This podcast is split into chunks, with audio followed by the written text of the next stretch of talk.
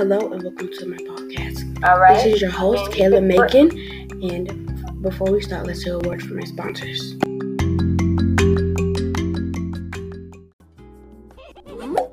What can you make your family for dinner that's healthy and tastes good? You can follow the plate method. This healthy eating plan works for everybody, including people with diabetes. Indeed, making nutritious, healthy meals will be a snap. What's a healthy plate? It's a way to control your serving sizes where you don't have to count. Simply use a seven-inch plate for children and a nine-inch plate for adults. First, divide the plate in half and fill one of them with vegetables. There are two types of vegetables: starchy, like potatoes, corn, peas, or plantains, and non-starchy, like zucchini, jicama, cucumbers, carrots, or salad. If you have diabetes, fill half your plate with non-starchy vegetables. Then fill one quarter with whole grains or starches like brown rice, corn, beans, or whole wheat pasta. In the other quarter, add some lean protein like tofu, grilled fish, or chicken. What about adding a side of tortilla or bread? It's hard to resist, I know! The trick is, serve yourself a smaller portion of the other starches on your plate instead.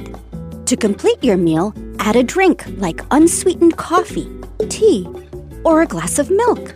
But remember that drinking eight ounces of milk affects your blood sugar just as it would if you ate another tortilla or a slice of bread. Or you can also choose water with a squeeze of lemon or lime. How you create your plate is up to you. You have many options, as long as you remember to follow these healthy guidelines. And ta-da! You're all set! You might be thinking, how can you use the plate method to make vegetable beef soup or other meals? Simply follow the same idea.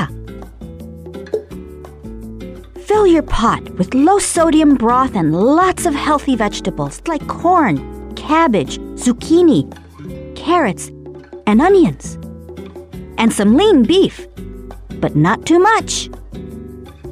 Just like you'd put on a quarter of your plate for each person you're serving. If you want, add your favorite type of bread on the side. And you've got the right amount for a healthy meal. Mmm, mmm. Enjoy!